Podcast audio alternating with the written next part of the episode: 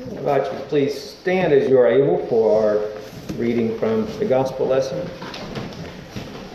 From the Gospel of Mark, chapter 8, verses 31 through 38.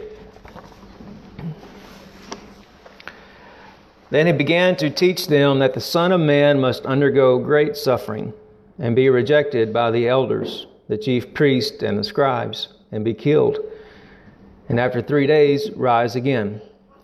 He said all this quite openly, and Peter took him aside and began to rebuke him. But turning and looking at his disciples, he rebuked Peter and said, Get behind me, Satan. For you are setting your mind not on divine things, but on human things. He called the crowd with his disciples and said to them, If any want to become my followers, let them deny themselves, take up their cross, and follow me. For if those who want to save their life will lose it, and those who lose their life for my sake and for the sake of the gospel will save it. For what will it profit them to gain the whole world and forfeit their life? Indeed, what can they give in return for their life? Those who are ashamed of me and of my words in this adulterous and sinful generation, of them the Son of Man will also be ashamed when he comes in the glory of his Father with the holy angels. This is the word of God for the people of God. Thanks be to God. Thanks be to God. You may be seated.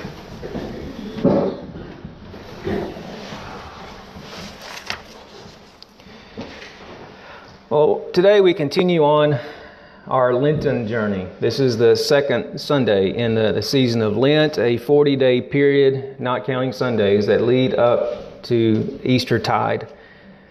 It has traditionally in the church been a time of fasting, of preparation, a time of training disciples.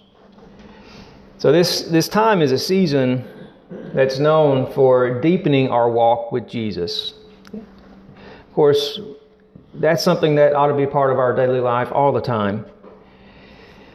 But in, in this time is a season where we especially set aside to do all that we can to evaluate our lives, to examine our heart, and to ask ourselves if there's anything that could be separating us from, from God, and to, to let go, to give up whatever that, that might be.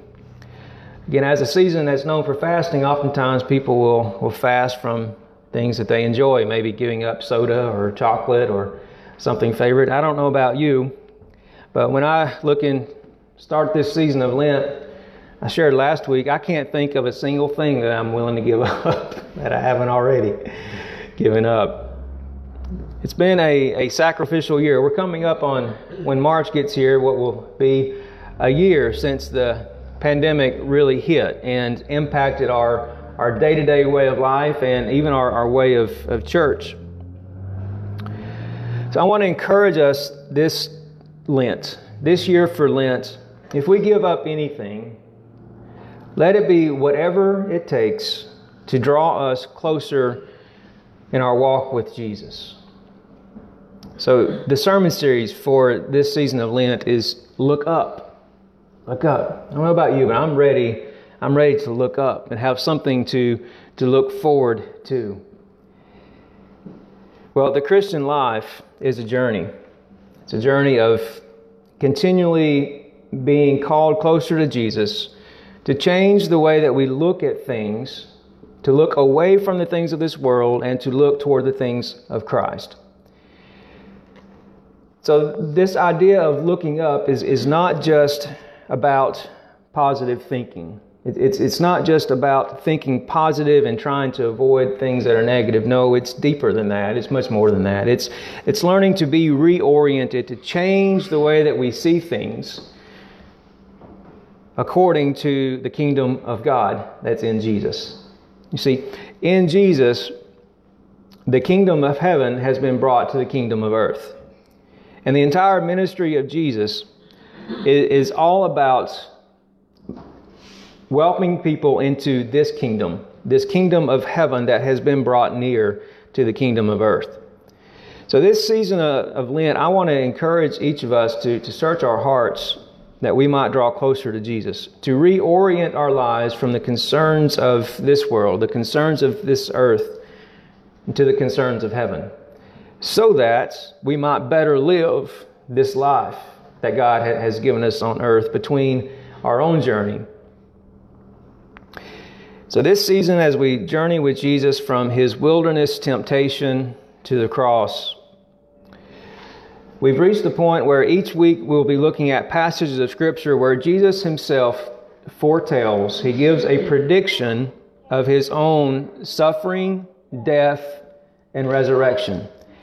And the scripture that was read today in, in Mark is, is an interesting passage that falls immediately after this scene where Jesus takes his disciples and he asks them, Who do you say that I am? And we have Peter's confession where Peter says, You are the Messiah. You are the Messiah. Now, that was an important statement because Peter and other the Jewish people in that time believed that, that God would send a Messiah who would overthrow the oppression of, of, of the, the ruling power, so in that day of Rome. So the Jews were expecting a Messiah to come and to reestablish their, their political power and to overthrow the, the political powers of, of Rome. So for, for Peter to say that he must then, after announcing, Peter confessing that he's the Messiah, for Jesus to turn and say that, that I must experience great suffering, be rejected, and to die, and then on, after three days rise again. For Peter, that was contrary to everything that, that he anticipated and others anticipated about the Messiah. So, the, the point of what Jesus is getting at with, with Peter and his disciples is the same thing that we are invited to as followers of Jesus.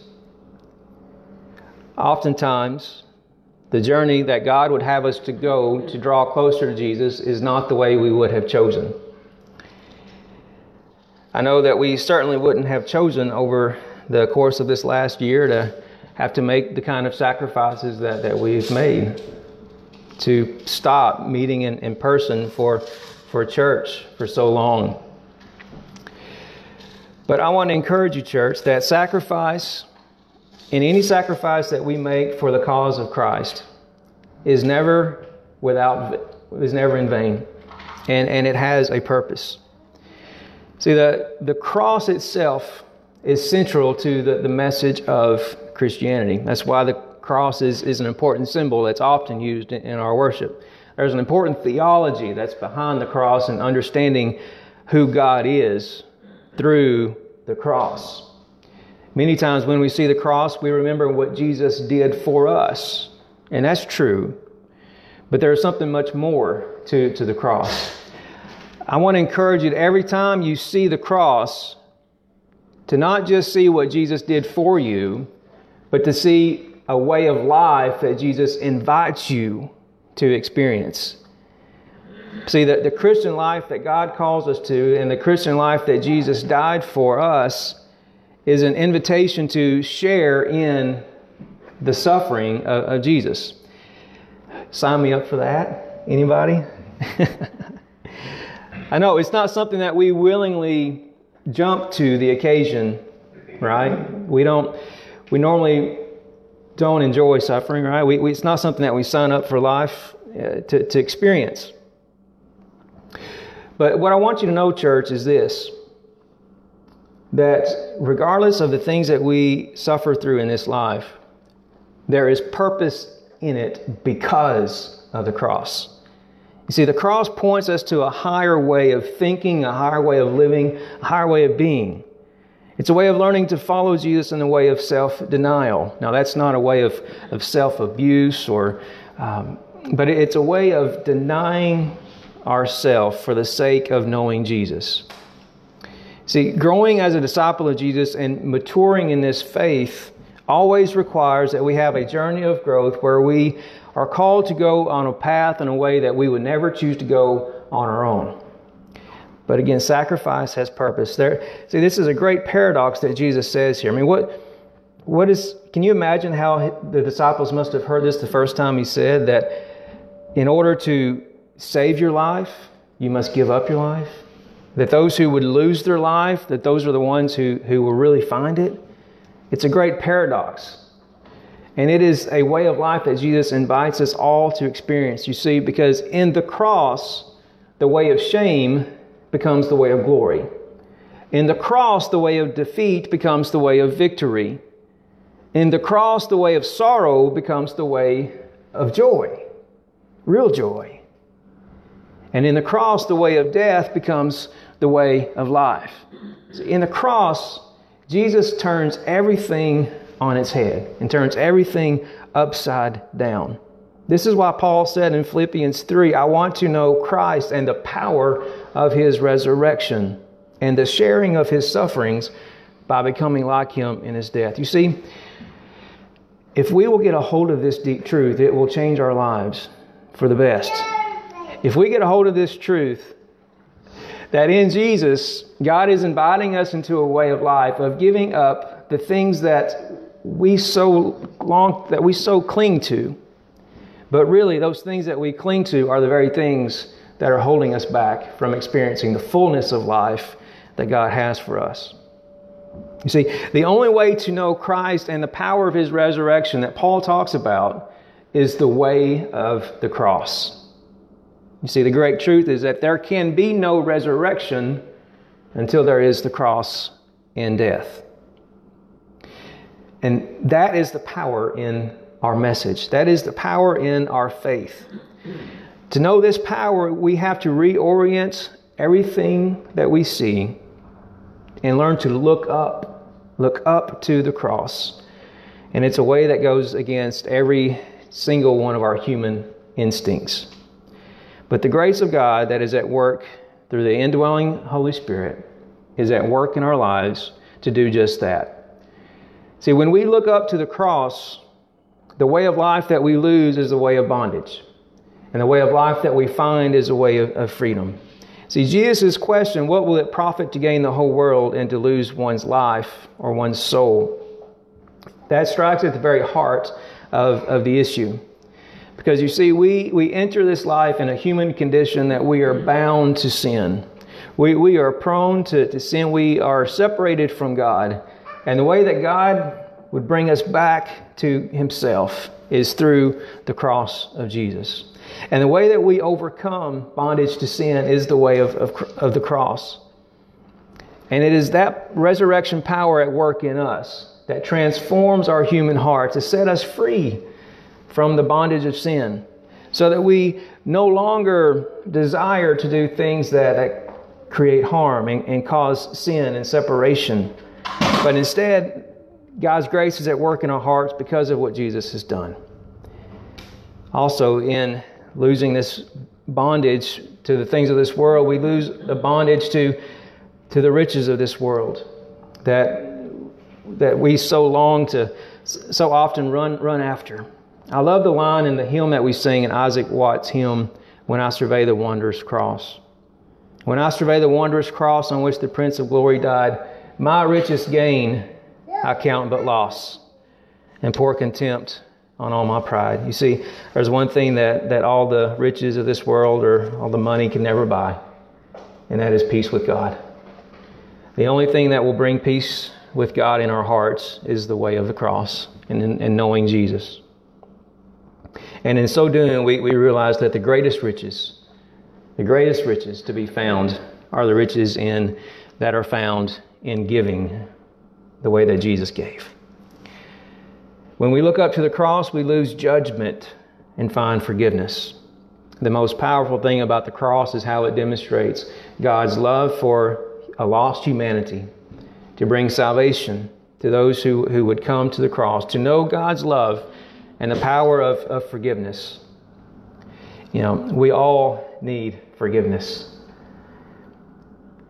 And we need to, that's why every time we pray the Lord's Prayer, we pray that, that we that God would forgive us of our sins as we forgive those who sin against us. Because in so doing, that's where we where we find freedom. You know, we live in a world that people oftentimes tend to hold on to grudges and hold on to things that have been done wrong. And let me tell you, church, that is a way that will lead lead to bondage and stress and decay. It will consume your heart But the power of Jesus in the cross is the power alone that will lead you to the path of forgiveness and to know the freedom to be found in that.